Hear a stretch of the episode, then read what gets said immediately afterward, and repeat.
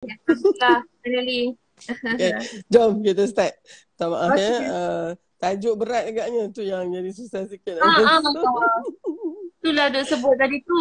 Mungkin tajuknya terlalu berat. Uh, jadi komputer pun rasa berat. tak apa. Tajuk ni um, patut kita from time to time kena orang kata muhasabah diri, kena buat refleksi. Sebab kalau tak kita macam kan Fana kita just Bangun pagi, oh, lepas tu tak tahu dah nak kena tidur balik. Lepas tu kan esok bangun pagi. Jadi, so kita memang kena kena bincang lah tajuk ni. Tak kira lah hmm. berat macam mana. okay, silakan. Ya, macam Fana sebut tadi dekat uh, awal-awal tadi, uh, dia hmm. ada angle uh, spiritualnya, keagamaan frameworknya dan ada juga psikologinya kan. Uh, hmm. Jadi, kita pun tak sangka hmm. dah bulan Februari 2022 dah. Betul. Kan? Kita yes. mula fasa uh, fasa pandemik tu 2020 mm-hmm. uh, dan kita telah alhamdulillah ada yang kehilangan ada yang uh, masih bertahan antara kita alhamdulillah masih mm-hmm. bernafas hidup di bumi Allah hari ini alhamdulillah mm-hmm. Uh, dan uh, dah sampai pun Februari 2022 alhamdulillah mm-hmm. uh-uh. jadi uh, topik berat tapi dia insyaallah bergunalah so insyaallah uh, insya siapa mami ajaklah mm-hmm. saudara mara pasang loudspeaker uh, untuk kita sama-sama uh, uh, telusuri topik yang uh, heavy tapi boleh dengar sambil santai-santai juga eh untuk muhasabah diri insyaAllah. InsyaAllah. Alright. Uh, terima kasih lagi sekali kepada uh, Dr. Ha uh, dan juga uh, support system di belakangnya Akademi Dr. Ha kerana hmm. memuaskan uh, edisi Februari 2022 bersama Mizan Conversations with Dr. Ha. Hmm. Uh, dah uh, sejak pertengahan tahun lepas uh, hmm. dapat bersama Dr. Ha untuk topik bulanan. And tahun ni kita ada topik-topik yang sangat menarik. Dah kita dah plan dah ya Dr. sampai bulan 12 Alhamdulillah. Yeah. Uh, dia, dia sebab uh, apa final planning tu pun kira kira dah dikira banyak banyak pahalanya tu yang kita nak rebut tu hmm. kan ya planning tu pun sebahagian kita niat lah daripada niat. Ha, ha, betul niat betul insyaallah ha. Uh, okay. so hari ni topik berat tapi uh, menarik uh, why am I created what am I created for ah uh, jadi uh, kita mungkin kita tahu kot ya Dr. Han sebab framework Islam dah sediakan. Mm-hmm. Eh, mungkin saya boleh mula dengan uh, tipikal lah dengan uh, ilmu saya tak banyak ni. Uh, uh, dua sebab yang kita biasa dengar lah uh, kenapa kita uh, di-create. Tapi sebelum saya bawa tu mungkin saya uh, benarkan Dr. Han ni dulu lah. Anglekan dulu uh, skop perbincangan kita hari ni uh, Baik. Okay. Bismillahirrahmanirrahim. Um, terima kasih Fana. Assalamualaikum warahmatullahi wabarakatuh. Salam kasih sayang, salam penuh ukhuwah. Uh. Han selalu look forward untuk conversation with uh, dalam conversation with Dr. Han ni sebab bagi Dr. Han pula conversation with Mizan lah ha, kiranya ya. sebab sebagaimana yang kita tahu uh, kadang-kadang kita ialah dalam kesibukan kita ni uh, kita mungkin terlepas pandang ataupun taken for granted. Ha, itu satu. Kita saya kita dah jadi macam ambil benda tu acuh tak acuh. Ha, ya? uh, dan Antaranya adalah sebab mengapa kita dijadikan ni. Okay? Um, soalan ni sebenarnya soalan yang mesti yang uh, ni doktor nak kena go back into kita punya cara uh, Allah menciptakan kita ni sebagai ahsani taqwim. Allah berikan kita satu akal uh, otak yang sebenarnya kalau dilihat dari sudut uh, nisbah dia dengan tubuh badan kita antara yang terbesar bagi mamalia hmm. ni. Ha, ya, maknanya dan dengan sebab itu juga kita ya bukan hanya dibekalkan dengan otak yang primitif kita ada juga ya uh, bahagian limbik iaitu emosi kita. Tapi yang paling besar adalah uh, yang neurocortex tu yang lekuk-lekuk tu kan yang nampak macam helmet tu uh, yang itu tu yang dinamakan yes uh, dan dan untuk memikirkan tentang ya uh, soalan kita malam ni Uh, kita memerlukan otak yang itu dan khususnya yang prefrontal cortex ni. Ha, ya, maknanya yang di belakang uh, di, di belakang dahi kita ni. Itu yang kadang kita rasa kalau nak concentrate tu terpegang dahi kan. Automatic. You know that is becoming like tak payah. Kalau tengok statue The Thinking Man tu kan dia buat macam tu. Ha, kan? So it's like this is uh, ni ya. Jadi uh, ha, yes, di belakang ni adalah ya untuk untuk benda lain pula. Uh, yeah? uh, dan uh, yes uh, ada broca area tu kalau doktor belajar dari sudut uh, neuroanatomy dia lah tetapi uh, apabila ya uh, kita dibekalkan dengan akal tu uh, dan kita percaya kita bukan berevolusi daripada yang macam Charles Darwin kata tu kita datang daripada syurga uh, ya uh, sebelum tadi Dr. Hadina dengan Ustaz Zul biasalah Dr. Hadina selalu tengok channel history uh, antara yang Dr. suka adalah ancient aliens uh, ya dan dia punya menariknya tu adalah ya uh, mereka mengkaji tanda-tanda ni dan dia orang merasakan bahawa kita memang you know ada connection dengan you know, um, manusia dari langit begitu. So maknanya kalau kalau kita percaya bahawa kita mungkin ya ada keturunan yang datang daripada ya, daripada luar daripada bumi ni maka mungkin itu lebih lebihlah menjurus kepada agaknya penciptaan Nabi Adam alaihissalam di syurga dan bersama ibu Hawa kita dan dibawa kemari. Wallahu a'lam ya. Jadi tapi okey yang itu tu menunjukkan bahawa akal kita ni uh, itu yang membezakan kita dengan makhluk yang lain. Makhluk lain takkan tanya soalan ni. kita pasti bertanya. Kita mesti bertanya, Fana. Uh, cumanya sama ada kita nak cari jawapannya atau tidak. Okay, so Dr. Ha punya framework macam ni. Manusia ni, uh, dia kalau misalnya perkara asas macam makan, minum, tidur, ya, uh, benda-benda ni semua kan, uh, kalau masih lagi Ibarat kais pagi makan pagi, kais petang makan petang contohnya ya. Uh, mungkin soalan tadi tu dia cepat-cepat ketepikan saja. Malahan mungkin dia bertanya juga tapi dia bertanya kerana dia kata apalah faedahnya saya hidup di atas muka bumi ni. Maka kenapa saya hidup? Saya nak hidup untuk makan. Ha, ya? Jadi itu je. Ha, ya? Jadi so sebenarnya manusia ini uh, dengan akalnya itu dia dia ya mengisi segala keperluan asas dia tadi tu.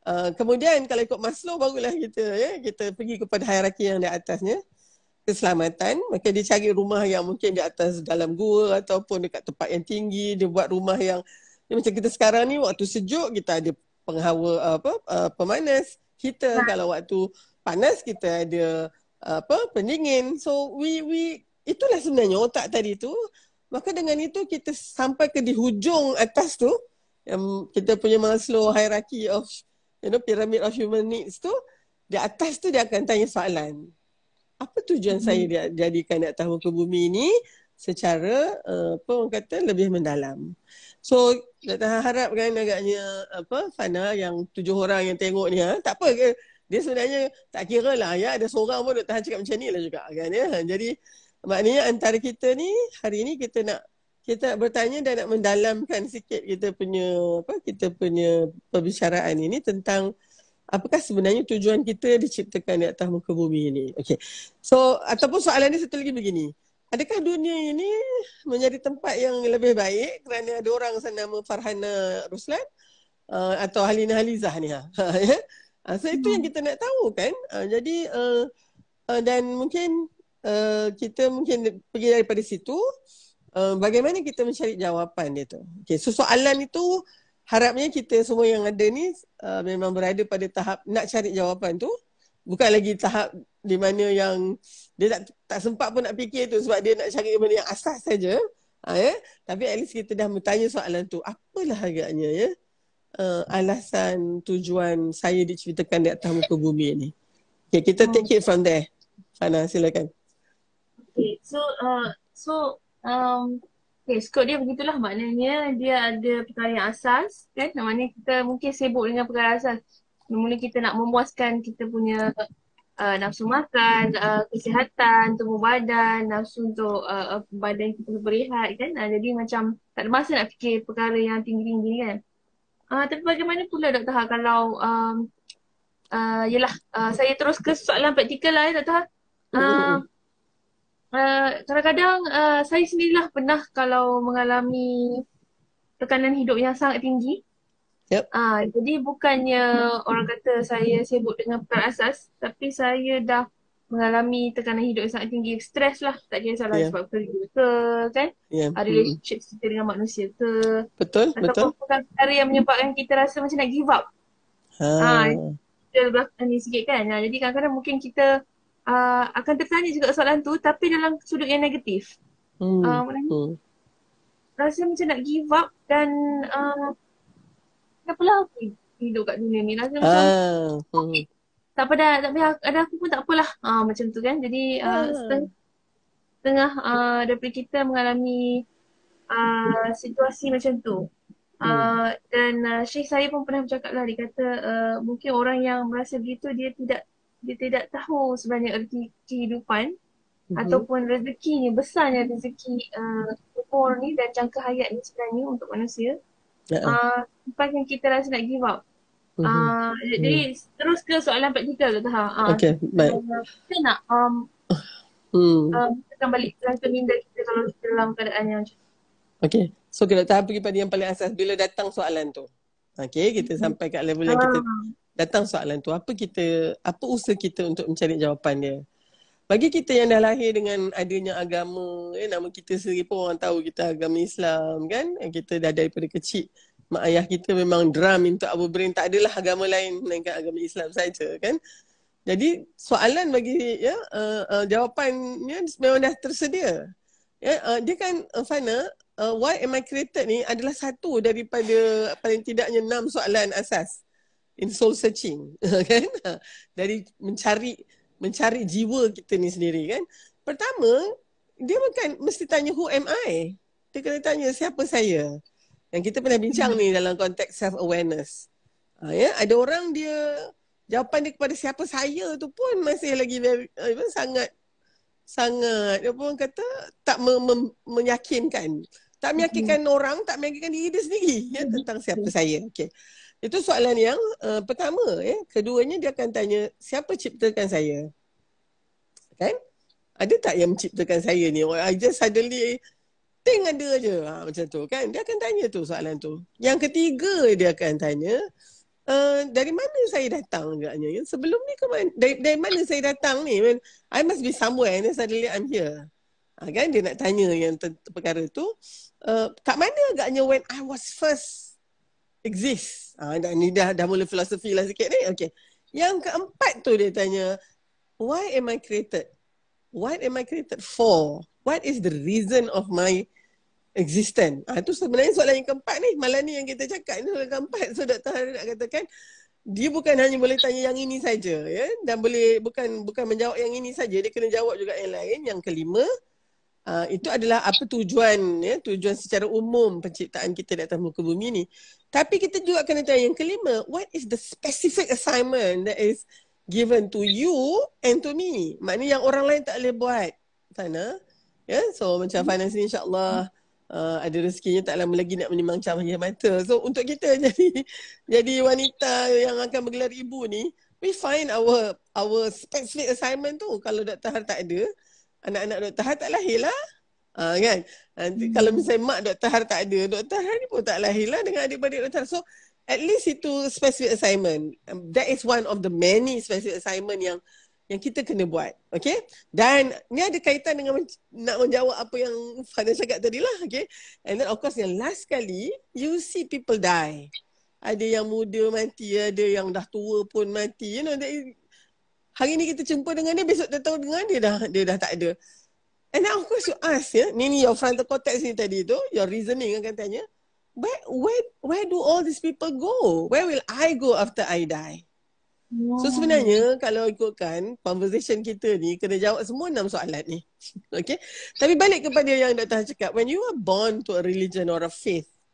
And people, kita belajar ni pada tadika lagi. In fact kalau misalnya kita tanya soalan ni. Orang kata astagfirullahaladzim macam ni. Mana awak ni? Awak ni dah dah terkeluar daripada agama ke apa ke. Faham tak maksud dia? Tak? Tapi hmm. disebabkan oleh itu. Uh, itu yang kadang-kadang kita jadi macam uh, kita punya apa hidup beragama itu sangat superficial kan dia just religiosity on the routine saja tapi tak in depth in terms of spirituality itu kan. Jadi dia tidak mengakar umbi. Kenapa ya Dr. Har kata macam tu? Bila dia tak mengakar umbi itulah dia. Bila kena tiup punya sikit dia dia dah terbongkar dah akar dia tu. Dia tidak ada pasak tu.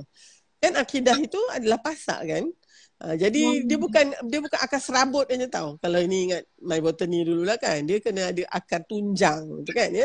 So akar tunjangnya yang itu. Maknanya every time dia kuat tiupan uh, apa uh, gelora dunia ni tapi kalau akar tunjangnya tu kan sampai kita kata ya Allah especially katalah tekanan hidup tu mengenai apa? Katalah you are facing a lot of difficulty dekat tempat kerja.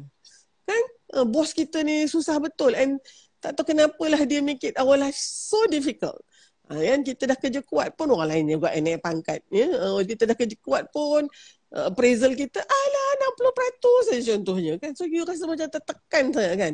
Tetapi kalau misalnya akar tunjang kita tu dalam begitu kan mungkin kita kata kenapalah saya ada di dalam keadaan begini ni kan mungkin antaranya untuk mengingatkan kita bahawa inilah dia bila kita mengharap manusia contohnya kan ya ah, dan oleh sebab tu kita tam, kita datang balik to that to that answers of the of the six question tu Imam Imam Imam uh, Saidina Ali ya radhiyallahu anhu dia pernah kata aku telah merasai segala keperitan hidup tetapi tidak ada yang lebih perit daripada mengharapkan kepada manusia Ah macam tu tau. So uh, so deep tu uh, kan. Jadi kalaulah kita dalam masa ni kan uh, Fana?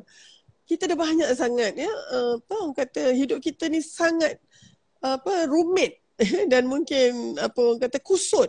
Disebabkan oleh manusia maka memang kita memang kena ingat bahawa memang manusia ni itu dia punya nature dia. Ya dia akan menyusahkan orang lain contohnya kan. Jadi jadi oleh sebab tu kita kena pergi balik kepada yang enam tadi termasuk why am I created tadi? For you to liberate yourself sebab after you answer this six question, baru you tahu bahawa Allah nyatakan, ya, yes, sebagaimana Allah nyatakan dalam surah Az-Zariyat ayat 56 tu, uh, wa ma khalaqtul jinna wal insa illa liya'budun. Ah tu dia kan. Untuk menjadi abdi kepada Allah. Jangan jangan jadi abdi pada manusia lah. Jangan jadi abdi lah kepada kepada dunia ni contohnya begitulah. Ha, ya. So mungkin hmm. kalau misalnya kita tidak bertemu dengan jalan keluar itu, akhirnya kita sampai kat jalan buntu, agaknya lebih elok kalau saya tak ada kat tamu ke bumi ni. Semua orang yeah, senang. Yeah. Saya menyusahkan orang. Macam tu kan. Mungkin itu uh, dan kita bukannya nak meletak apa ukuran kepada bila agama berimannya ke seorang itu eh because we know that sometimes depression ni memang ada dia punya biochemistry ya neurotransmitter kalau otak tu yang tak cukup tak cukup ya uh, dan tetapi it is actually in a way uh, cara kita berfikir So pada pandangan Dr. Han begini kalau dah ada sampai macam tu tu kan Fana memang kena jumpa profesional lah sebab yeah, you might need you know sebab dah tak tidur, dah tak makan semua tu. So you need to get back to your normal routine, you know. Tidur kena cukup so that you can think right orang kata kan tapi perbincangan kita malam ni maknanya kita cuba sedaya upaya untuk tidak sampai ke tahap tu. Ha, ya. Yeah? Hmm. Ha, uh, maknanya macam pasal kita pun mungkin ya uh, ni semua ujian Allah Subhanahu Wa Taala Fana ya. Ada orang yang mungkin Allah uji ni kerana di situlah kekuatan dia dan di situlah pahala dia yang paling banyak. Kita yang tak diuji untuk aspek tu mungkin ujian kita kat tempat lain pula.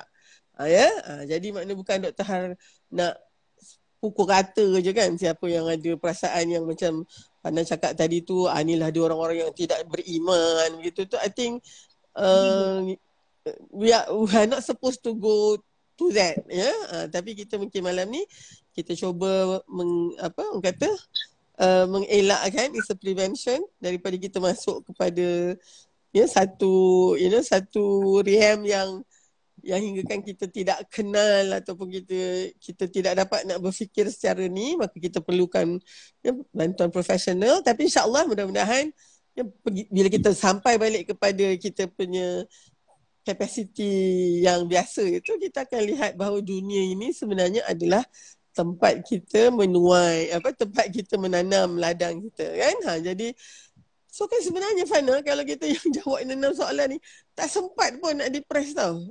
Sepatutnya lah kan? Kita we are too busy trying to you know make sure that hidup kita datang ke bumi ni dalam masa yang singkat dan terbatas ini kita akan buat sesuatu yang yang Allah suka. Kerana itu dia punya benchmark dia. Buat apa yang Allah suka, tinggal apa yang Allah larang. Ha, kan? Ya? Jadi benda yang Allah suka tu sebenarnya ni Dr. Hassan cakap ulang kali adalah untuk kebaikan kita. kan? Dan benda-benda yang Allah larang tu sebenarnya memang sesuatu yang sangat merosakkan kita dalam jangka masa pendek dan panjang. So walaupun kita rasa tak suka dengan benda yang Allah suka tu, itulah mujahadah kita. Okay? Hmm. Dan kalaulah kita rasa naknya lah buat benda yang Allah tak bagi tu. Allah kata jangan itulah yang kita nak buat meleleh-leleh Hilia nak buat tu. Tapi bila kita faham tentang perkara ni, ya Allah yang maha ya memiliki kita, Allah yang Maha tahu, Allah yang menciptakan kita, tahu setiap sel dan atom yang ada dalam badan kita ni. So kita itulah tandanya ada iman ke tidak, ada tunjang ke tidak akar ni kan. Ha, jadi so itu antaranya lah. Of course bila kita nak meningkatkan iman kita ada banyaklah ujian dia Fana. Ha, Doktor berhenti kat situ dulu. Okay silakan.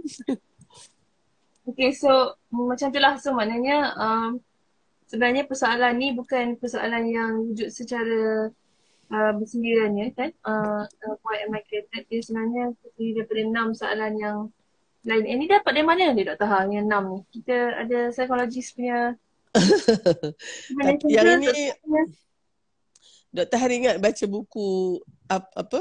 Hmm, uh, Hidup Sesudah Mati Bi Arifin Dr. Hari ingat Masa tu oh, Dr. Hari mungkin Masa tu 15 tahun ya? 14 masuk 15 Memang dari awal like, uh, itu sebenarnya masa kita akan bertanya tentang soul searching questions ni. Hmm. Uh, ya? Dia sebenarnya lagi intricate lah, lagi banyak kan. Tapi uh, boleh dirangkumkan dalam enam ni. Dan kalau sekarang Dr. Han belajar filosofi, uh, Dr. Han nampak sebenarnya these are all the questions that this philosopher try to answer. Oleh sebab tu kalau kita tidak, uh, dan otak kita sangat terbatas tau. Uh, oh. Dan bila Dr. Han baca ni tentang metafizik, ya, epistemology, baca tentang logic, logic kan. Ha. Logic ni sangat penting because you need to have evidence. Tetapi mantik dalam konteks Islam tu kita tahu kita punya batas. And that is something yang mungkin scientists are too proud to to acknowledge that they cannot know everything. Ha, yeah? uh, science can answer the questions how but can never answer the question why. So, kan? so dari mana nak dapat why tu? Ha, okay uh, seorang ya uh, uh, saintis muslim dia makin bertambah iman dia bukan makin makin eh, apa uh, menafikan kewujudan Allah. In fact kalau kita katakan al-Quran itu sebagai the book of science, dia bukan the book of science science technology itu. Dia book of S I G N S science. Uh, yeah. Yeah. And, and actually dia macam ni untuk siapa yang very critical ya very scientific very logical in dia punya thinking dan kalau dia betul-betul honest without you know being proud and you know all the other things ni lah ya dia akan jumpa Quran tu they can finally find that the Quran has the best explanation for everything tapi you tak boleh lah pergi kat Quran tu nak cari macam Quran tu buku science technology gitu bukan that's that's the wrong approach ya yeah? tapi katalah you katalah kita ni kan uh, Fana, umat Islam ni kan kena sepatutnya yang paling saintifik datang muka bumi ni. Sebab Al-Quran tu mengajarkan dia supaya sentiasa bertanya. Untuk tu kan Dr. Han rasa kita kena tengok surah Al-Baqarah 260. Yeah? Hmm. And this is actually apabila Nabi Ibrahim AS bertanya pada Allah kan. Bagaimana engkau menghidupkan yang telah mati? Ha, kan? Lepas Allah kata, ay, ya, kamu tak beriman kah? Ha, kan? Tapi Nabi Ibrahim kata, ya, sungguh aku beriman cuma aku nak hatiku tenang gitu. So questioning is actually innate tau. Dia memang ada kat dalam diri kita. We always ask why. And Al-Quran sebenarnya didik kita macam mana kita nak ni dan uh, menjadikan kita tahu there are certain thing that you do not have answer and because of that these are the answer yang Allah bagi kan ya. Jadi in a way kita sebagai mukmin dan muslim ni kan sebenarnya hidup kita telah banyak Allah mudahkan. Yang kita tidak fikir-fikir-fikir lepas tu tak tahu jawapan dia apa macam tu kan ya. Uh, jadi so pada pada nak tahap gini je sana. Um, bila kita mencari jawapan itu you can actually coming from outside of Quran tapi kalau you are sincerely secara ikhlas genuinely wants the answer to all the question yang tadi you will find it in the Quran. So you will find your way back. kita nampak ramai orang kan bila dia baca Quran dia rasa ni lah dia yang menjawab soalan dia semua. Tapi malangnya kita sendiri yang yang daripada buka mata dah tahu semua jawapan tu kita dah tak carilah. Ha, kan? Sebab kita rasa kita dah tahu ha, kan. Tapi patutnya kita yang dah bang, hidup dengan Al-Quran itu dia akan membimbing kita menjadi manusia yang saintifik pula. So you ended up being somebody yang menggunakan akal itu sebaik-baiknya ha, ya untuk mencari jawapan-jawapan ini dan menjadi bijak sana dan hikmah untuk mengetahui mana jawapan yang kita boleh cari dengan akal kita, mana jawapan yang kita tak boleh cari. So tadi itulah, there are questions of why yang kita tak boleh cari jawapan. Try lah macam mana pun. But maybe how, yes. Uh, yeah, you can actually explain. In fact, ilmu sains yang ada ni, apa pula pecahan dia, Fana, they are not actually, you know, discovering new things. Apa yang dia discover hanyalah hukum alam ini.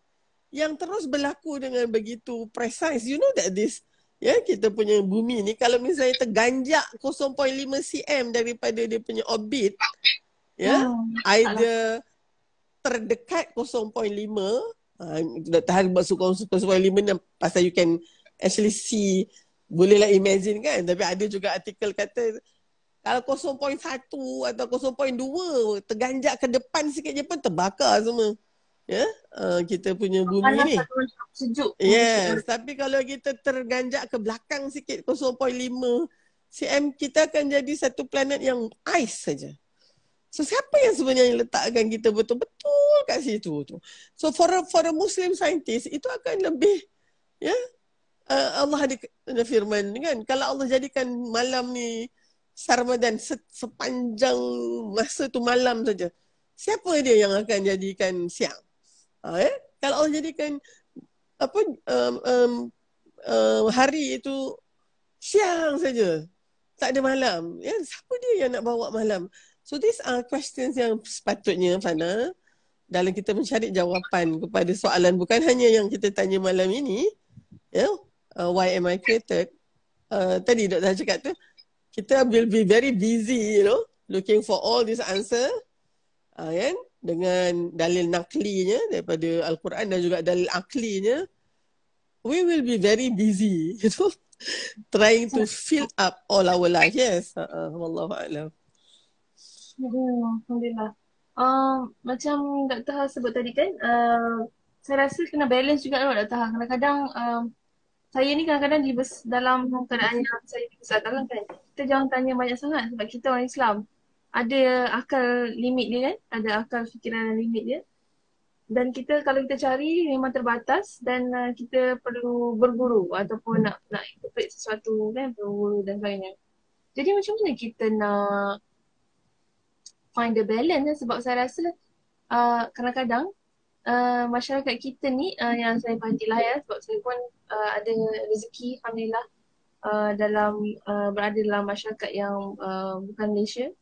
Uh, kadang-kadang kita uh, tak berapa bukan uh, satu masyarakat yang kritikal lah nak tahu maknanya dari segi uh, menanya soalan tu. Uh, hmm. kita tak tanya, kita tidak tanya banyak soalan kita terima macam uh, uh, apa je yang diajarkan uh, contohnya kan tapi hmm. uh, mungkin dalam hidup nanti kita dah berpun dah, dah lama mengalami kita kita akan start uh, macam tak jumpa beberapa jawapan lah nanti itu yang jadi depressed uh, dan sebagainya kan jadi macam uh, uh, macam mana kita nak balance kan yang maknanya pertanyaan persoalan yang macam ni tapi at the same time kita tahu kita ada limit uh, atas fikiran kita. Uh, so saya fikir okay, first kita pakai framework yang kita diajar lah Islam kan. Uh, saya selalu terpetul lagi bila ditanya uh, kenapa kita di-create tu kan. Uh, dua tu lah.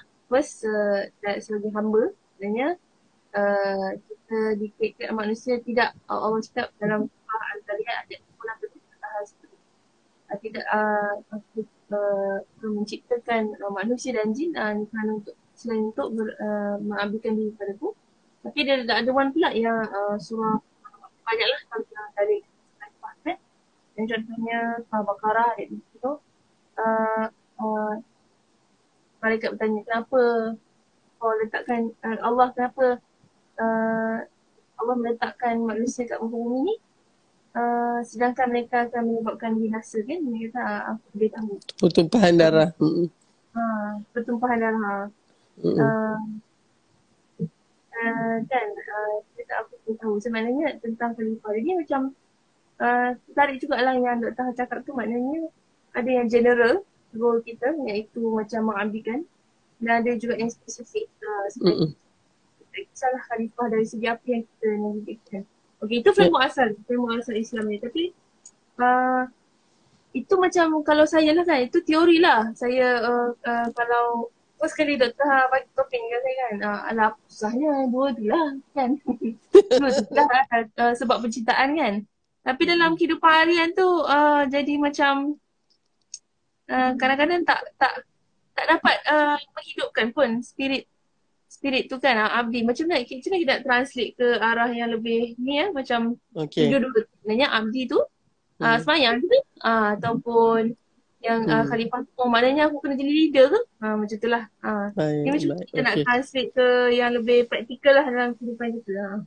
okay um, final this is a very fundamental question so um, Dr. Hapun, as you are asking it, Dr. Hatrai, macam mana I want to put it, ya, yeah, very benda ni itu tadi lah kita dah um, macam taken for granted acuh tak acuh. Rupanya bila kita kita tanya and we have this conversation eh banyak lagi actually. Uh, the loose end yang uh, the loose end yang kita belum tie lagi. okay. Apa sebab orang kalipah lah atau uh, mengambil je tu. Kan? Dia tu dah okay. apa tu dah ayat-ayat Quran ni kan? Tapi hmm. hmm. bila kita kita kena ber, bertolak dengan rukun iman kita percaya pada Allah kepada Rasul ya percaya pada apa yang gaib ni semua kan? Dan kita tahu bahawa al-Quran itu sebagai pedoman kita ya so apa-apa pun soalan kita especially yang yang fundamental macam ni kita kena cari jawapannya di dalam al-Quran. Kita hmm. mengimani dia mesti ada di situ. So Dr. Har punya pendekatan it always be dalil nakli dulu. The samawi dulu tu. Because right from the very beginning Dr. Har tahu the the limitation of the capacity of my brain ni. Okay? Um, tetapi Allah taklah pula meletakkannya itu dengan sangat terperinci begitu kan sebabnya uh, itulah dia kita kena take it from there and then move on bila kita hmm. ya wa ma khalaqtul jinna wal insa illa liya'budun uh, uh, ini antara ayat al-Quran yang pertama yang Dr. hafal masa form 1 Dr. ingat because I have these questions. Then bila Dr. Ha baca kan, surah Az-Zariyat ayat uh, ayat 56. Masa tu Dr. Ada hadiah Dr. Ha masuk sekolah Sri Putri tu satu Quran terjemahan. Uh, pustaka antara punya press. And Dr. Ha sayang sangat tu. I, I still have it. You know, kena uh, apa balut macam dah Nahdi dah nak luncai lah kiranya. It's a green uh, was given to me by my my sister. So Dr. buka Azariat tu Ingat lagi baca buku Apa ya Salah satu buku Samudra Al-Fatihah rasanya Bi Arifin Dia actually Banyaklah pahala dia Untuk on on me Sebab Dr. Har rasa Dia punya explanation tu Sangat sangat mudah Untuk Dr. Har faham As a 14 or 15 year old kan So bila Dr. Har tengok tu Apa maksud jadi hamba ni kan ha, ya? So kita tak boleh just Okay Kita jadi hamba macam tu kan ya? Kita kena go on ha, Apa maksud dia So Dr. Har ingat bila menjadi hamba kepada Allah tu, and apa bezanya menjadi hamba kepada manusia? Kan masa tu Dr. Har suka juga tengok or read about, you know, the slavery in in US. Imagine lah ya masa tu Kak Dr. Hagi library baca Kunta Kinte, The Roots apa semua tu kan. Saya, how can man actually, you know, tergamak untuk jadikan seorang manusia lain sebagai hamba dia? Sedangkan manusia itu sebenarnya hanya hamba Tuhan kan? Uh, so then, that was really a conversation inside me. And I realized one thing. At that tender age of 15 tu, I realized that kalau jadi hamba kepada Allah, you know, dia lain dengan jadi hamba kepada manusia lain. Kita kalau jadi hamba kepada manusia lain, your master tu you takut, ya. Sebab dia akan gunakan kekerasan untuk paksa you, you tak boleh buat apa kan, you tak listen senang. Tapi kalau you jadi hamba kepada Allah ni, it's different. You know, Allah sebagai master khalik kita ni, dia bagi kita segala-galanya. Kita nak apa, semua datang daripada dia. Okay? And, and, and he's very kind. He's not just leaving us without any ni. Dia bagi kita Quran kan. So I started to realize, dia lain hamba kepada Allah ni dengan menjadi hamba kepada yang lain daripada Allah. Then, uh, of course lepas tu kan, tahar apa, satu lagi Fana, kita kena yakin bahawa bila Allah nak kita dekat dengan Allah tu, maka Allah akan lorongkan ya, kefahaman, ya, fakih kita faham ah, begitu kan. Dr. Ham mungkin ya, Alhamdulillah ada latar belakang arwah Bapak Dr. Ham memang seorang qadi. So, you know, I've seen Islamic way of life tu daripada Dr. Ham kecil begitu kan. So, uh, tapi uh, uh, instead of taking it for granted, Dr. Ha rasa getting more and more fascinated with this. Okay. So I feel hungry for knowledge tu. Dia, dia datang rasa ni. Then I got to know that, you know, uh, erti kemerdekaan yang sebenarnya adalah apabila kita membebaskan segala tali penggantungan kita kepada yang selain daripada Allah dan hanya meletakkannya kepada Allah Subhanahu Wa Taala. Itulah saat kemerdekaan manusia yang paling-paling kemuncak. Selagi mana kita tak mampu nak meng, membebaskan diri kita daripada penghambaan yang lain ini, maka kita sebenarnya itu yang kita memang ya, kena masuk dalam Islam secara kafah, secara keseluruhannya bukan ikut suka kita saja ya. Uh, sebab kalau ikut suka kita itu memang ikut nafsu sajalah kan? Dan jangan lupa kita punya uh, musuh ketat kita tu. Okey. Jadi kan Dr. tahan pula satu lagi sebab kita memang jadikan untuk mengabdikan diri pada dia we are wired to do so. Every single cell in our body actually memang fine tune untuk itu software kita. Untuk mengabdikan diri pada Allah. Jadi kalau kita accept this, uh, semua sistem kita will be okay, set to go. Tenang. Uh, they don't they don't contradict with each other. Tapi kalau kita tak nak mengabdikan diri pada Allah, sebab software kita ni memang jadi abdi, jadi mesti ada tuan, So kita akan ada tuan yang lain. I think this is really an aha moment for me. Yeah. Hmm. And kalau kita sebab kita akan ya yeah, kita tu saya tak nak menyembah uh, Allah I'm not convinced. Tapi percayalah you akan sembah nafsu you, you akan sembah orang lain, you akan sembah pangkat, you akan sembah nama. Yes. Dan itu semua menyembah semua benda ni adalah ibarat minum air laut yang yang masin tu. Lagi minum lagi lagi dahaga. Dia tak puas. Dan hmm. itu yang meng, mengelak apa yang menghalang kita daripada mempunyai jiwa yang salim dan tenang tu. Jiwa yang salim ni ataupun ni yang sejahtera ni adalah jiwa yang memang at home. Pasal ah okay. This is what i want to do. This is what i've been created for. Fana, I think we have to realize orang yang sebenarnya menyanggah ya uh, wujudnya Tuhan ya the atheist semua tu they were actually struggling tau to deny dong punya fitrah. And that is one of the reason agaknya memang takkan dapat ketenangan tu. Dr. Ha baca buku apa? Struggling, struggling to surrender rasanya Jeffrey Lang. You know, uh, mm-hmm. US punya ni kan. He was an atheist.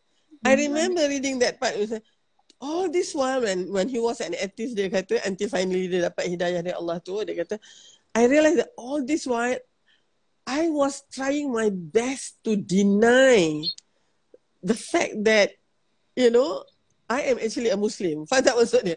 Every single cell in my body is already a Muslim. Cuma I aja, uh, ya, uh, dengan dengan akal fikiran yang Allah bagi tu, itulah dia dia jadi sombong dan buka.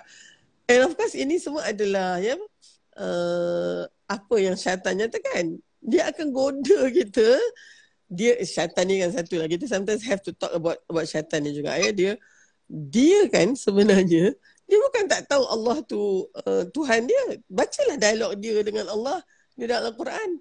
Dia akan guna ya Rabbi bi'izzati. dia nak menggoda anak Adam ni pun dia bersumpah dengan keagungan Allah. Tapi dia boleh goda manusia ni. Manusia tu langsung tak tak kenal dan malahan ya uh, uh, men- men- menyanggah Allah dan mensyirikkan Allah. So so I think this is a constant struggle dan kita kadang ingat, kadang lupa uh, ya dan di dalam ketidaksempurnaan kita inilah ya bagaimana Allah memberikan ya kasih sayangnya tu. Ya uh, apa beza kita dengan dengan iblis? Ya apabila berlakunya pelanggaran hukum manusia ini ya bertaubat. Allah juga yang ajar kita untuk taubat tu. Rabbana zalamna anfusana wa illam taghfir lana wa tarhamna lanakunanna minal khasirin. Itu ya antara doanya dan Allah memang ajarkan kepada dan maknanya manusia ni buat silap dia akan taubat. Dia datang penyesalan. I shouldn't be doing this. Iblis dia buat silap dan dia tak nak tak nak mengaku kesilapan dia tu tak nak tunduk hormat kepada Adam itu uh, dan akhirnya ya minta sampai habis tempoh hayat kita ini kerana dia nak pastikan ya seramai mungkin ya masuk bersama dengan dia. Dia macam passive aggressive behavior jugalah ya. I tak boleh masuk syurga ni I nak bawa semua orang masuk neraka. Ah macam tu tahu ya. If I lose you lose as well begitu kan and it must be very tiring to be to be harboring that kind of ni kan so Fana janganlah kita jadi mangsa mudah lah untuk iblis ni Ya, tapi jangan lupa bila kita dah tengah ni ya, datang iblis lain pula. Iblis yang dia punya expertise is actually you know I am holier than thou pula dah. Ha, kan aduh. Ya, ha, dah lah mula uh, dia dengan syekh dia yang ni dengan yang ni dia patut bila ada orang ni nah, tu tak betul. Ha, yang itu tu pun datang setan juga tu. Ha, kan. Jadi itulah dia macam inilah ya uh, Fana doktor rasa we must actually how do we avoid feeling that you are better than anyone or the rest of ya yeah? macam mana kita nak elakkan daripada apabila kita buat nampak lebih baik kan kita we are more dalam lebih practicing dalam konteks Islam macam mana kita nak elakkan daripada ya menjadi mangsa mudah kepada syaitan ni kita kena pergi balik kepada nawaitu kita innamal a'malu binniyat Ya, dan bila cakap tentang niat, kita tak boleh tidak cakap tentang keikhlasan. Sebab apa? Ikhlas tu sajalah yang akan menjadi perisai ya, daripada godaan syaitan ni. Al-Junaid kan ya, kita revise lagi tu kan Fana. Al-Junaid yang kata ya, ikhlas itu adalah rahsia antara hamba dengan Tuhannya. Ya, malaikat pun tak tahu. Dia tak dapat nak menulis. Punyalah secretnya ikhlas ni kan. Uh, malaikat nampak apa yang kita buat ni je lah macam ni ha. Dr. Har buat oh ni banyak pahala ni kan malaikat tu lain Tapi malaikat tak tahu apa niat Dr. Har ni Having this conversation with Dr. Har with you ni And I don't even know what is your intention kan Fana Tapi kita harap ikhlas lah kita punya ni Dan kita. Minta Allah kira ni sebagai amal salih kita. So ikhlas balik lah kan? Uh, dan uh, uh, syaitan pun dia tak tak tahu tahu ya, ikhlas ni something yang sangat sangat rahsia sampai dia tak boleh nak rosakkan. Ya nak nak rosakkan amal kita tu. So amal yang ikhlas ni memang ya syaitan memang cakap kan? Dia boleh goda semua melainkan mukhlisin yang ikhlas. Ha, ya? Dan of course satu lagi bahagian tu yang betul-betul ikhlas oh, macam mana kita buat sesuatu dalam 50 minit tu mungkin yang Allah terima sebagai ikhlas mungkin 10 minit ataupun 20 Allah minit Allah. Astaghfirullahalazim tu lah. Ya. Especially kan macam bila doktor keluar macam ni kan ya. Oh itu yang paling struggle tu. Dan apa macam ni tanda ikhlas ni? Bila, bila baca ulama ulama cakap kan ikhlas ni dia kalau dipuji pun tak tak berkocak, kalau dikeji pun tak langsung tinggalkan apa-apa kesan. Oh, that is So, so itu kadang bila kita orang puji, kita naiklah sikit kan. Bila orang keji sikit ke, oh marah. So you know lah. Masih lagi belum betul-betul ikhlas. Cari lagi ikhlas tu. Uh, kan? Dan nawai tu tadi tu. Uh, uh, nawai tu lah tadi kan. Bila kita niatkan untuk Allah, dia jadi ikhlas lah kerana Allah kan. So nawai tu ni dia kan, dia macam surat lah kan.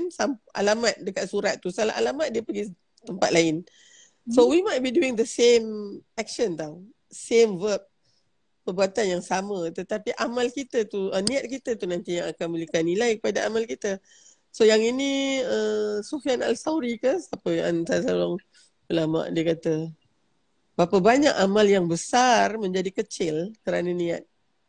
Berapa banyak juga amal yang kecil menjadi besar juga kerana niat.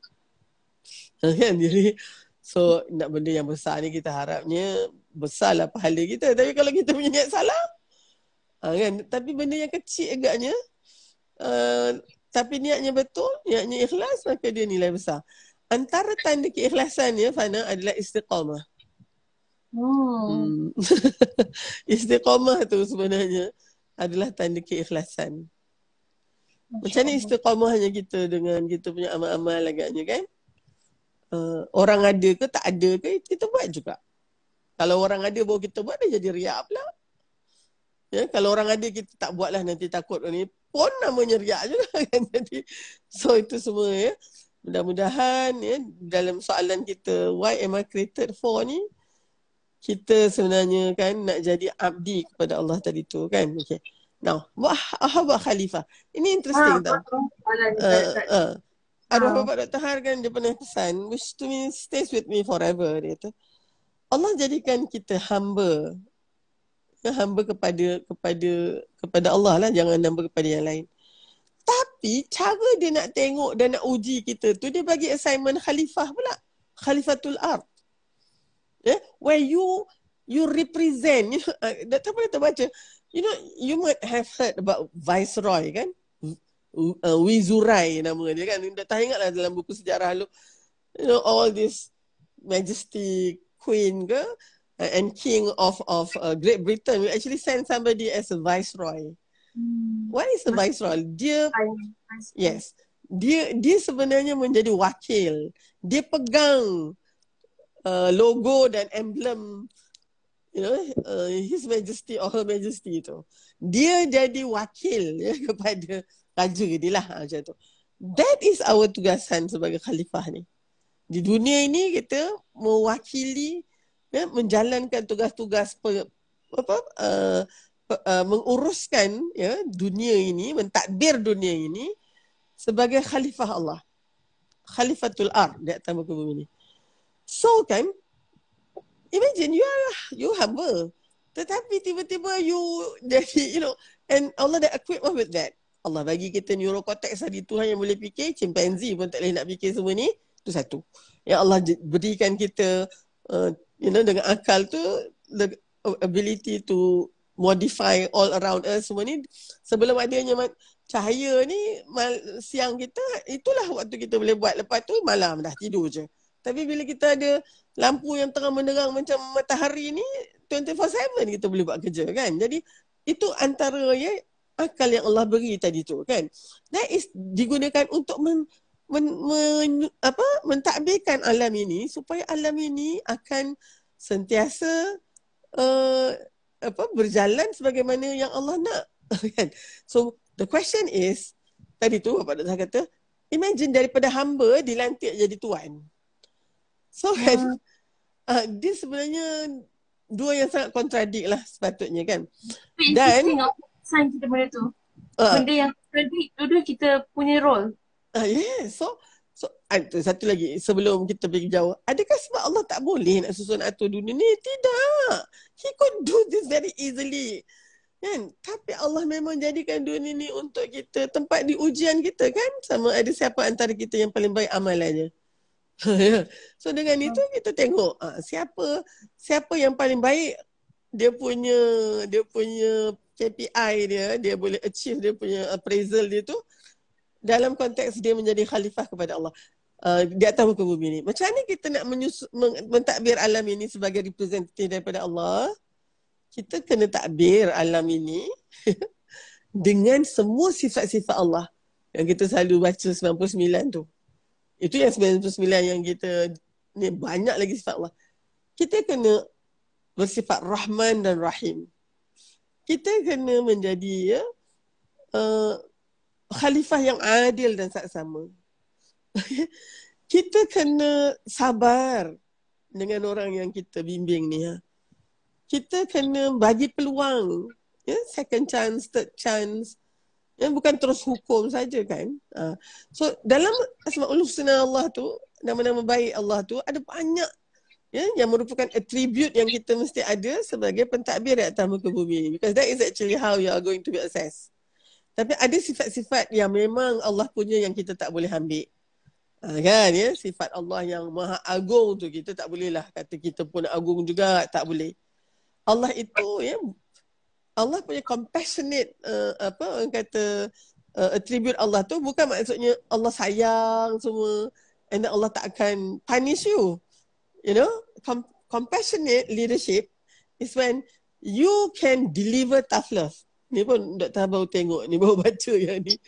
You know, uh, maknanya kalau ada masa you kena hukum, you kena hukum. Because this person memang dia buat something dan menyusahkan orang lain contohnya, you have to fire somebody, you have to fire somebody. And that doesn't mean you, oh tak rahmah atau dia, no, no, no, no. Ana, so, so Dr. Har rasa yang kat situ tu yang my father kata manusia ni kadang-kadang dia terlajak lah. Dengan Allah dia jadi macam khalifah. Tiba dengan dunia ni dia jadi hamba pula. You know, ah, hmm. jadi Ha, ya, dia, dengan Allah tu dia macam buat tak peduli macam dia lah segala-galanya pula. Ha, kan? Tapi dengan dunia ni, ya Allah, dia punya menyembah melutut lah dengan dunia ni. So, Datah ingat arwah Bapak Datah kata, ingat tu. Kita kena jadi abdi kepada Allah tetapi khalifah di atas muka bumi ni dan tanggungjawab kita bukan untuk rosakkan bumi ni. So, you know, the concept of you know SDG semua tu kan sebenarnya very Islamic. sebenarnya we have to actually live and sustain this world lah sepatutnya. Tapi yalah kan dunia ni juga akan akan berakhir. So and now ni pula selalu sangat orang cerita pasal you know post apocalypse lah kan. Semua cerita lah semuanya. Uh, one one time tu when the world has has you know uh, because of some virus lah apa semua So dah ada lah satu distopia pun lah uh, kan. And people will have tengok filem semua macam tu. so agaknya apa kalau tengok superhero yang eternal tu pun macam itu je. They were trying to explain okay. That this world will come to an end. Uh, kan ya. Uh, dan dan kita memang akan kita akan exit this world ni ya, kan. Ya. Jadi so mudah-mudahan okay dah one hour dah kita bincang ni kita kita check balik uh, macam mana kita punya fine tune kan ya pengabdian kita kepada Allah dan apa tu uh, tanggungjawab kita sebagai khalifatul ard ni. Uh, dan ingat tadi tu akhir sekali tu mungkin ikhlas tak kita ni menjadi abdi kepada Allah? Sorry sorry I have to ask this. I'm asking myself as well. Setiap kali kita solat tadi bila kita cecahkan dahi kita atas atas atas sejadah tu apa dia the most overwhelming feeling inside your heart? Is it dengan rasa syukur ya Allah gitu, this is the best moment that anyone can have. Sujud tu. Di mana kita paling dekat dengan Allah. Have you ever felt that ya Allah kalau malaikat kan dia tak ada penat, tak ada apa kau suruh dia sujud, dia sujud lah. I would like to do that. Tapi ya, tak sampai dua minit dah sesak nafas pula nak kena bangun pula. You know then. So akhirnya guys sisters, you know our life is actually living between all those those solat. All those solat actually you tahu. Bukannya solat ni tengoklah ada masa ke tidak. It's like you know in a day 24 hours tu. Okay subuh solat kat sini, zuhur solat kat sini. What do I do between that? And then Zohor dekat sini pula. What will I do in between that? Hmm. Maknanya kalau kita anggap, ah, this is another analogy, I think is so apt. Kalau pernah dengar kan, yang ada pasir, kerikil dengan batu besar. Okay? And I think I learned that in, you know, setting up your your priority, deciding which one is more important. Those very important things are your batu besar sebenarnya you know and then of course hmm. yang in, yang kecil-kecil tu kan kiranya must have nice to have uh, must have should have and then maybe yang satu tu nice to have lah ha, kan banyak benda selalu kita kena tengok macam ni Dr. Haraja, my student on time management is also to ask them to to see this kan okay bila kita nak isi satu bekas tu and we want to put everything in we have to put yang besar-besar dulu kat dalam Lepas tu barulah you letak yang kerikil kan. Uh, ni Dr. Apa nak tengok dekat YouTube banyak ni dia, dia tunjukkan dengan mata kepala kita tengok. Finally baru kita letak the fine sand. Dan sand tu akan you know. Tapi kalau you decided yes you decided otherwise you masuk sand dulu. Atau kerikil dulu lah. Batu tu tak boleh masuk. Kan? Hmm. Ha. So pada okay untuk macam conclude kita punya why am I being created today you are being created untuk menjadi abdi kepada Allah tapi kan ini pun bulan rejab kan uh, kalau Allah kalau Rasulullah ambil lah yang 500 kali sehari ataupun 100 kali sehari tu kan Memang kita tak buat benda lain lah Sangat berat untuk kita Most of the time Agaknya tak ada orang yang boleh buat tu Sampai lima kali ni So can we actually fikir daripada 500 ke berapa ratus tu jadi sampai 5 kan? You know how important it is actually? Okay, cumanya dengan sifat Rahman dan Rahim Allah tu Allah kurangkan. So now, let us put this five solat itu sebagai batu-batu besar dalam kehidupan kita. put it in dulu. Okay, kemudian yang lain itu akan ada tempatnya. Tapi kalau solat itu tadi kita ketepikan, itu solat tu tiang agama yang pertama sekali kita akan ditanya di kuburan nanti tentang solat sebab solat tu nanti sebenarnya yang akan determine what happened between your subuh dengan your zuhur tadi. Kan? Uh, apa apa berlaku antara maghrib antara asar dengan maghrib? Maghrib dengan isyak, isyak sampai esok pagi tu. So bayangkan kalau orang tu tak solat sana apa apa batu besar dia. Ha, kan? Jadi hidup tu nanti ibarat ibarat layang-layang putus talinya agaknya kan. Ibarat rumput di tepi jalan hidup segan mati tak mau. Ibarat melukut di tepi gantang tu. Yang kita itu yang tiba-tiba rasa hidup ni macam tak ada erti macam tu. And I don't make any difference ke contohnya begitulah kan. Jadi insyaAllah bila kita utamakan Allah tu uh, Ya, jadi antara yang Allah akan handle is is all this you know our time, our resources, ya. Uh, wallahu alam.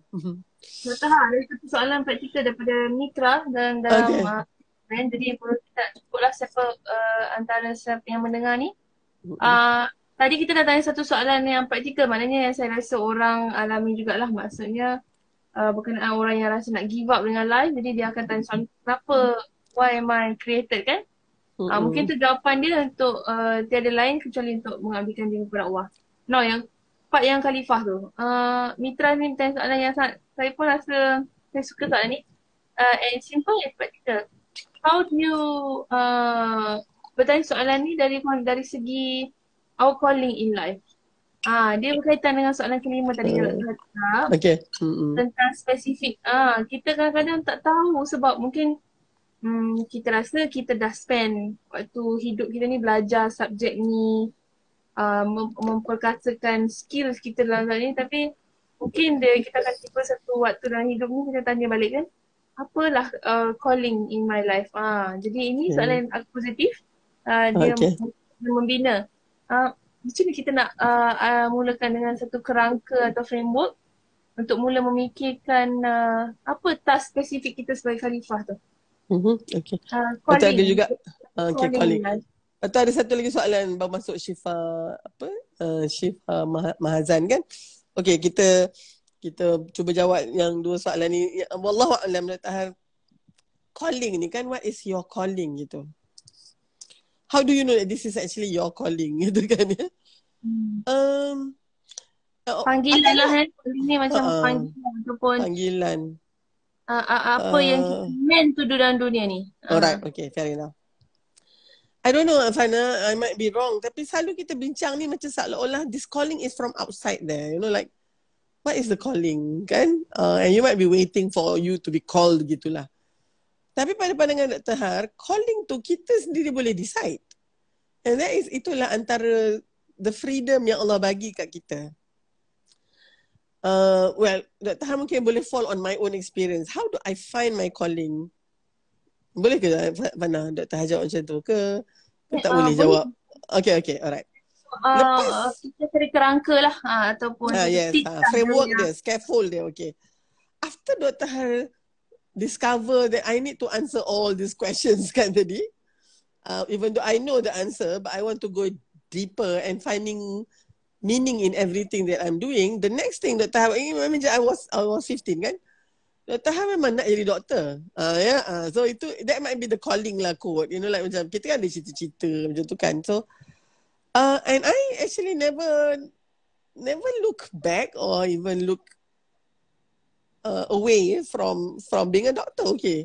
Uh, and then kenapa agak suka jadi doktor ni? Okay, I think I I feel that I'm useful nanti kan nanti tapi bila doktor Hatta tentang ni and I really want untuk jadi hamba Allah abdi Allah yang you know what I really want to hear nanti bila di depan Allah seorang-seorang fardan farda tu Allah kata okay Halina Haliza Siraj mission accomplished.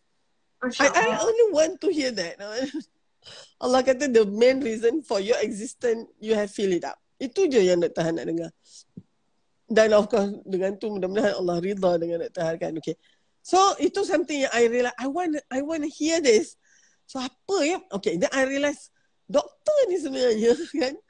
I want to be a professional woman. I look myself in the future tu as a, somebody yang uh, professional kan. Berkejaya. Tapi I nak satu kejaya yang mana I punya tidur pun dikira ibadat. Betul tak? Uh, uh, apatah lagi helaan nafas. Ya, sedutan dan hembusan keluar ini dikira sebagai ibadat. Jadi tu rasa apalah agaknya kerja yang ni. And something dawned to me. It is actually jadi doktor. Okay, so okay. Dah teli dah yang tu. Uh, lepas tu, saya eh doktor ni pula by 15, I know doktor ada dia punya specialty. Sana, you boleh jadi oh. orthopedic surgeon, you boleh jadi surgeon yang general. You, dah mulalah ya, I'm start reading macam tu. And I said, okay, I want to, yeah, I want to become a pakar sakit puan. Ha, dah, datang yang tu.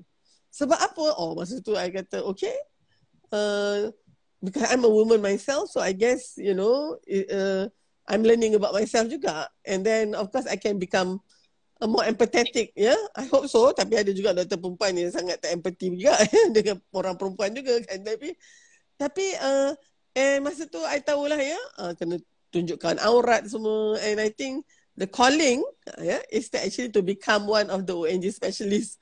You know, so that I can fill up the ni. So that's my calling. Uh, bila Dr. Hafike, dia macam calling tu dia it generated from dalam lah sebenarnya. I'm decide that is my calling, okay? Bukan dari langit atau dari mimpi. No, no, no, no, no. And, and, and at that time kan, actually mungkin nak jawab sekali terus yang Syifa cakap tadi kan. Uh, uh, how do you find yourself kan? Diri sendiri kan tadi kan Syifa oh. Mahazan tadi cakap kan. So that is also one of the, I realize that I am I have some peculiar things about me yang orang lain tak ada. Uh, that is my strength agaknya. But I have my weaknesses as well. Uh, kan? Tapi masa tu kan Fana, Dr. Hubble lagi ada konsep yang sebenarnya kan kita semua ada kekuatan kelemahan dan ya, saling melengkap. Uh, I realise that masa tu. Hubble tak ada sangat opini lah. But later on, you know, things get into my head. Oh, my personality is the best, you know. Um, uh, tu. Tapi later on, Alhamdulillah, I learn uh, about the personality pula ada yang extrovert introvert masya-Allah. Alhamdulillah Allah save me from feeling that I'm the only one correct. Tapi itu actually cognitive bias ya. All of us have cognitive bias ya. Yeah? dalam bahasa Melayu apa dia? Kesendengan kognitif. Okay? Bias ni dia tak tak digunakan dalam bahasa Melayu tau. Sebab dalam Melayu ada juga bias. Biasan kan? Uh, dia macam kan pernah tak tengok biasan di air gitu kan ya? Uh, So dia bias tu adalah kecenderungan atau impartiality tapi uh, satu perkataan yang Dr. baru discover dengan Prohata ni dia kata kesendengan. So you are inclined to ni. And this is your, uh, yes, ini adalah cognitive bias. So um, masa tu, okay, coming back to the calling tadi kan, ONG specialist, Dr. nak jadi ONG specialist. And I realised that, oh my God, I really have to work hard nak jadi doktor ni. So Fana, dah ada confession tau ni nak SPM ni kan. I cannot wait for my SPM masa 1983 tu. Because uh, I feel that seronok sangat belajar. Belajar at maths, fizik, kimia. You like, uh, masa trial Dr. dapat dapat uh, good result juga Alhamdulillah. And masa tu Dr. Petronas Scholar. I was uh, already offered to go to Masa tu lah kan, tahun 83 tu, you you pergi overseas bukannya guna you punya SPM tau. Trial you. Yeah? Yeah. Masa trial lagi you dah ni. Okay, so something like that lah. So I realise that, tapi masa tu, uh, masa main interview, ini ini calling lagi lah ni. Uh, dia kata, okay Halina, you dah dapat tempat ni kat Otago, University of Otago, kat Dinedin. You will go for your A-level. Dia kata, you have, uh, you already have your foster family, I remember. Nama dia siapa ke, Mac apa-apa kan. Well, actually kat Otago tu dia punya first yang landed kat situ Scottish ya. So they have Mac Mac semua ni lah. So Mac apalah uh, Mac Gregor ke Mac apalah but maknanya I akan pergi situ of course ambil uh, ambil A level dia and then I live with the foster parents. Because I'm I'm only 17 kan masa tu 18. Belajar saja apa tak Ah uh, okay. Dia kata uh, uh, so saya pergi ni atas uh, scholarship apa? Engineering dengan accountancy. Okay. So I hmm. I kata saya nak saya nak buat medik. Oh, medik kita tak sponsor lah. You buat you, you buat lokal lah dia kata kan. Mana okay. kan. So I kata okay. Lepas tu tiba-tiba eh You tak nak ke pergi ni tempat semua dah ada ni. Main snow. Dia kata, ingat lagi dia kata. Dia buat-buat macam tu. Main snow kan. So, I kata, uh, saya memang nak, nak jadi doktor. Kata. Lepas tu, uh, okay. So, my interview sekejap je. So, I nak bangun dah tu. Suddenly, dia punya officer. Ingat ada dua orang yang dua ni guys was interview me. The lady tunggu je tu pegawai lah. Kejap Alina duduk saat dia kata, saya ingat I duduk je. You ni kan, saya tengok awak punya result ni. Dia kata, awak ni boleh A-level nanti kalau awak dengan performance awak ni and Otago actually offer you medic, we will sponsor you. Tapi sekarang kita tak sponsor you medic lah. Wow, I pun macam okay. Kan seronok juga tu. And, and I'm actually seronok lah. You know, dia trust me so much. Tapi at the age of 17 tu, I ask her back. Uh, okay, saya tak pernah keluar daripada negara ni. This would be my first trip abroad. Uh, And I'm only 18. Ya, nanti kan 17 to 18. Kalau ada apa-apa jadi kat saya, macam contohnya cultural shock ke, kata, oi, kau tahu cultural shock ya? Ingat lagi dia officer tahu. Dan saya tak boleh nak perform. Jadi mungkin kalau suruh A-level tak boleh nak masuk medik, apa jadi dengan saya? Ah, apa tu? Pegawai tu kata, ah, awak kena teruskan lah buat sama ada dok. Jadi engineer atau uh, jadi apa uh, uh, uh, accountant. I remember saying this to this lady.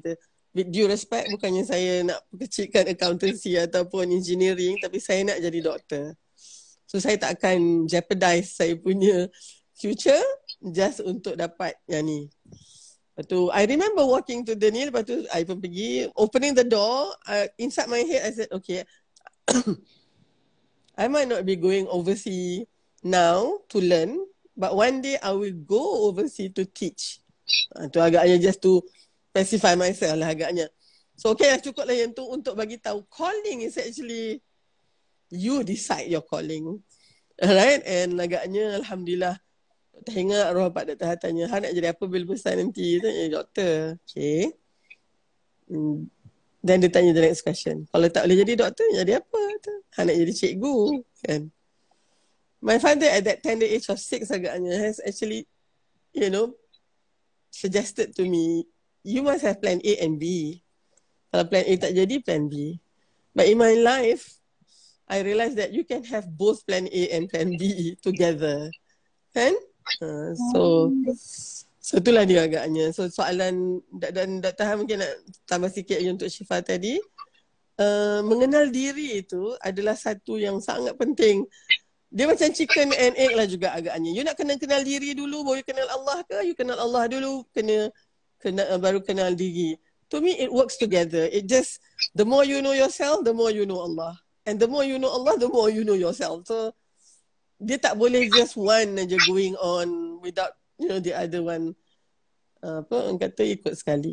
Wallahu alam fana. I'm sorry kalau misalnya the discussion has been you kata kan very heavy ke but I try to uh, I minta maaf kalau tonight agaknya Dr. banyak juga reflecting on my own you know because uh, some people might answer it differently tapi Dr. rasa macam you know let's let's uh, kalau dah dah rasa dah menjawab pula soalan-soalan ni I think tonight is worth you know uh, writing on a nice clean sheet of paper and the the six questions pertama who am I tadi itulah Syifa tadi kan ya yeah? who created me? Because once you know who you are and you re- you realize how magnificent you are, the next question is who actually created me? I cannot be just suddenly coming from an ape, kan? Yeah? So then who created me? Then you have to read about you know penciptaan Nabi Adam alaihi salam and what actually transpired during that time and tak ada rujukan yang paling baik untuk menjawab itu melainkan Al-Quran saja. So I I I think now ni orang orang nak pergi balik ke Al-Quran. Now orang dah tak nak kata look I want to read it, I want to have you know the ibrah for me ya. Yeah? So nak tadabbur betul-betul Al-Quran. Kita bukan tafsirkan dia. Ya, tafsir ini hanya mufassirin yang ada syarat-syarat untuk menafsirkan tapi ya ibrah tu adalah untuk mengambil pengajaran dia. Okay. Uh, soalan ketiga apa dia Fana? Where where where were okay uh, uh, where do I come from? Where where did I come from? You know, so masa tu kita kena tahu tentang alam roh. Ya, kita tahu bahawa ya Allah telah sebenarnya semua yang ada kat tamu ke bumi ni, we are only here after kita dah lepas screening kita tu. Bila Allah tanya siapakah Tuhan kamu, kita kata ya bala Allah sajalah Tuhan kita. Itu tu. Bila dah dah ingat yang itu tu, dah tahu tentang yang itu, barulah kita roh kita ni ya ada jalan masuk ke dalam syurga, apa dalam dunia ni. Ini sebab apa? Sebab Allah tak nak nanti kita kata, "Eh, saya tak pernah lah mengakui Allah tu, Tuhan saya." Roh kita tahu dah. Itu yang tadi tu bagi orang yang nak apa tadi uh, atheist they were actually struggling because every single atom in their body are actually Muslims. Kan? Ha, okay. Soalan keempat, apa dia, Fana? Yang masih four. Yes. yes. Maknanya, ni ha, soalan keempat sebenarnya. Uh-uh. Yep, okay. Uh, dan seterusnya yang kelima uh, uh, adalah specific task. Right. Uh, seronok mengajar Farhana ni tau. Dia cerdik. Dia terang hati. So cepat je. So Alhamdulillah. And finally, The sixth yang one? Saya tak tangkap. Saya tak tangkap. uh, the sixth one is, where will I go after I die? Oh ya, yeah, Masya Allah. Lupa uh, uh, So let's answer this. I know we know the answer. But this time, be very honest and true to yourself. How are you going to answer this? Imagine you have maybe, you know, a young child who asks you this. How are you going to answer this? Sebabnya kan these are all Dr. Har ingat lah macam ni you actually macam mana Fana kena ajar oleh mak dengan ayah macam mana nak solat. Ya nanti masuk neraka agaknya contohnya kan. We have to change that strategy lah. Agaknya kita kena ya usap dia kan main bangun sat duduk eh, eh, eh kan. You see you have such a nice sleep kan. Dengan tidur tempat yang ni dengan selimut dengan ya aircon apa semua. We need to say thank you for all this. So you need to get up yeah, perform your two rakaat because we need to thank Allah for this. So dia akan relatekan solat itu dengan syukur. Ya. Yeah? Nanti kalau zuhur nanti dia ingat eh, eh I kena solat sebab I Allah dah bagi banyak dah. I dah makan dah apa sebab I kena solat. Ya, yeah? nanti asar pun dia. So I think we need to raise ya yeah, anak-anak kita semua untuk merasa syukur dan pengantungan dia kepada Allah itu. Bukannya takut kan? Sebab nanti bila dia dah form 6 dia dah form apa tu dia kata dia dah hilang dah. Ya, masa kecil takutlah dengan neraka. Sekarang ni mana dia neraka? Mana dia api neraka? Ha, macam tu pula dah. Kan? Ha, so so kita mungkin kena kena mengubah strategi kita ni dan uh, kita jawab soalan yang enam tadi ikut ya anak-anak kita punya peringkat usia dia dan of course it has to start with us dulu insyaallah. Ha, wallahu alam. Insyaallah So macam tadi kita dah cover ya soalan maknanya uh, walaupun kita tahu dia teori yang tak tahu maknanya kita yeah. dia dikit uh, sebab uh, untuk uh, mengabdikan diri kepada Allah kan. Jadi tu mungkin soalan yang kita kalau kita rasa kehilangan, buntu, rasa macam stuck dalam hidup ni kan. Dah complicated sangat hidup kita. Jawapan dia mungkin yang tadi itulah maknanya mungkin dia teori tapi sebenarnya kalau kita tahu macam mana nak menggunakan InsyaAllah kita akan jumpa tempatnya dalam kehidupan. Betul. Uh, itu uh, uh, back to basics eh. Kita upgrade hmm. jangan songsang macam Dr. Hajar kata jangan songsang. Jangan yang hamba tu pada benda dunia. Yang dengan Allah kita belagak uh, pula. uh, jangan kita sebenarnya meningkatkan uh, status kita kan Dr. Ha, kalau kita punya yang kita takut, yang kita hambakan, yang kita abdikan diri tu yang Allah. Maknanya yeah. bukan uh, benda kecil-kecil kat dunia ni yang macam setakat you know oh, orang yang kita takut, orang VIP, uh, kata dan sebagainya. Memang cakap memang susah sebab kita di-create untuk uh, apa tu macam takut dah apa uh, face dengan dunia ni kan dalam perjalanan kita yang lurus yang kita tahu jalan yang lurus tu kita mm-hmm. akan terberhenti. Saya suka Dr. cakap kan kalau kita uh, ada jalan macam kita bayangkan jalan tu lurus kita tengah drive kan tiba-tiba kita di tengah jalan tu kita nampak uh, gerbang pintu kita akan berhenti dan kita akan tengok eh, eh cantiknya kita lupa yang kita sebenarnya tengah on the way yeah. uh, ke sana itu memang dunia lah tapi yang kedua pula uh, soalan praktikal daripada pendengar uh, how to find calling in life itu pada saya dah berkaitan dengan yang yang kedua pula iaitu khalifah kan uh, dan khalifah tu um, khalaf tu maksud dia successor kan Dr. Ha maknanya yang yeah. seterusnya Uh, maknanya seterusnya dari siapa macam Dr. Ha cakap tadi sebenarnya kita di kita macam meneruskan uh, kerja-kerja Allah dengan sifat bukan kita buat kerja Allah macam Allah memerlukan kita. Tidak. Itu memang dah. Yeah. Itu memang lain. Uh, tapi maknanya dia bagi kita chance uh, kat dunia ni untuk melakukan benda tu dengan sifat-sifat Allah. Mungkin kita bukan yang maha uh, pemurah tapi kita boleh jadi pemurah. Ha, kita yeah. bukan maha mengasihani tapi kita kita perlu ada sifat mengasihani tu kan. Betul. Ha, Adil tak sama uh, kan keadilan uh, okay. hmm. Kita boleh ada semua sifat Allah tu cuma kita bukan yang paling kan. Ha, tapi yeah. apa salah uh, ada sifat tu dalam uh, menjadi khalifah tu dan termasuklah dengan soalan yang kelima tu what is my specific task kan. Uh, dan macam Dr. Ha, specific task uh, Dr. Ha dah jadi doktor kat dunia ni. Uh, dan dia bukan datang uh, doktor uh, bangun bangun dekat bawah bantal tiba-tiba ada oh kau jadi doktor. Uh, bukan dia bukan calling macam tu kan. Dia termasuk usaha uh, cultivate minat kita uh, mencari membuka mata dan mencari peluang kan. Mungkin kita belajar doktor seluruh hidup tapi bila uh, dah umur 40 tiba-tiba rasa macam uh, kita punya sebenar spesialitas kita jadi pengasuh tadika mungkin kan. Dan tu semua kita uh, ni lah kan kita uh, dapat menul- uh, menerusi praktis, uh, menerusi pengalaman dan sebagainya. So harap-harap itulah rumusan yang uh, terbaik yang saya boleh cuba buatkan. Alhamdulillah. Alhamdulillah. Terima kasih kepada pendengar-pendengar uh, yang sentiasa bersama uh, Kita insyaAllah akan uh, sekali sebulan kita akan cuba juga eh. Tak Mizan akan bersama yeah. dengan uh, kita sentiasa berterima kasih dengan uh, time commitment Dr. Ha uh, untuk sentiasa uh, memberikan meluangkan sedikit masa malam Sabtu dengan dengan Mizan. Alhamdulillah. Bagi Mizan top priority insyaAllah. sentiasa kita sentiasa dapat top priority.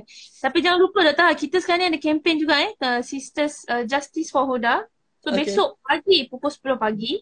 Uh, Wakil Mizan akan mengadakan uh, satu talk berkenaan dengan uh, kes yang baru berlaku ya tak tahan iaitu yeah. satu sister uh, Hoda iaitu uh, uh, uh, remaja, remaja. New Zealand tapi dia ditarik tudung dia kan jadi tak sangka dalam tahun 2022 ni dunia yang serba liberal ni kita masih kena bercakap tentang hijab uh, uh-huh. tapi memang uh, kita nak uh, Uh, menyambut Hari Wanita International lah uh, dekat uh, yang bakal datang ni nanti insyaAllah kita uh, sesuai lah untuk kita bincangkan uh, dan bersolidariti bersama dengan uh, sister Hoda yang berada di New Zealand dan hmm. juga sister yang kita dengar yang cerita dekat India kan Dr. Ha? Yeah, yeah. Uh, man, di mana uh, Islam ni membutuhkan kita tidak betul macam kita boleh mengamalkan uh, Islam yeah. boleh keluar ke IG macam ni live kan dan kita pun uh, pakai tudung keluar tak ada masalah langsung macam-macam style kita setengah sisters kat luar sana uh, hari-hari uh, pakai tudung tu ialah satu battle Uh, mm-hmm. Jadi insyaAllah jangan lupa besok dah tahan apa, yeah. 10 pagi kita. Ke 10 pagi. Uh. Kita akan uh. berbicara langsung bersama dengan Sister Indian dari Perbidan dan juga uh, Dr. Uh, Nurul. Mm-hmm. Uh, Nurul Huda daripada ni. Jadi uh, stay tune everyone. Dini uh, Din, ya. Yeah. InsyaAllah. Jumpa ya besok. Ah, terima kasih dan uh, jumpa 10 pagi esok. Assalamualaikum warahmatullahi wabarakatuh. Thank you Dr. Ha. Terima kasih banyak uh, Fana. Assalamualaikum. Assalamualaikum warahmatullahi